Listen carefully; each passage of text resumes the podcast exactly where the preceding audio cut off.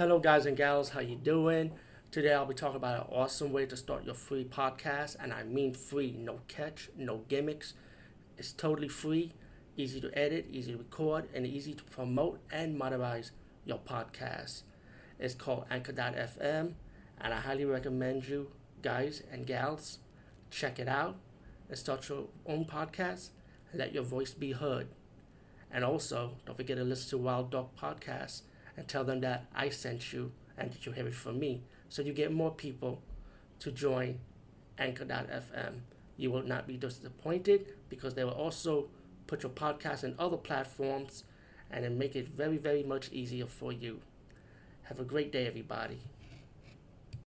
Hey guys and gals, how you doing? Today I'll be talking about the movie The Mermaid's Curse.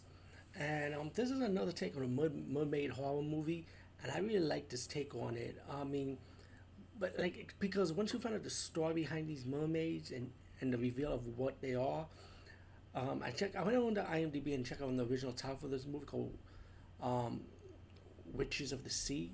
I think that was the hold on. Let me go back on IMDb because I, I, thought that that was also a really good title for this movie too because it does make sense for it. You know, no witches of wait, witches of the water. My my my mistake. Which is a really good. Either way, it's still a good title for this movie, and also makes sense for this film. But I guess the Mermaid's Curse is more um, captivative, you know, to capture you, you know, just like a mermaid. But um, either way, I found myself enjoying this one too. Um, movie about this guy who found out that his woman cheated on him, and he's kind of sad. And still, he saved this mermaid, you know, and took took her to his home. Slowly, he's like, like he's he's like he's into her, but at first he's on and off about it because he's just got over a broken heart, and he's trying to find a story about these missing people from the beach, pretty much, and it kind of leads up to these this woman and her mermaid clan pretty much killing people all over the sea who comes to the beach. Um, there's there's some minor nitpicks about this movie for me, but I kind of like let it go because horror is horror, you know. You gotta have some stupid moments, you know.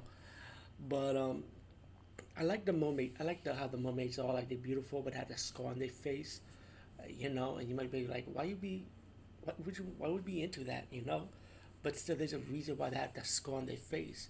And I don't want to ruin the movie for you because I feel like once the story's told about these mermaids, how they became about, why they are in the ocean killing people on the beach, and what the history is, you know, it does make more sense pretty much because there will be kind of confusion at the beginning, and but once it gets to the reveal, you understand the background story of these witches, or mermaids of the sea. Excuse me.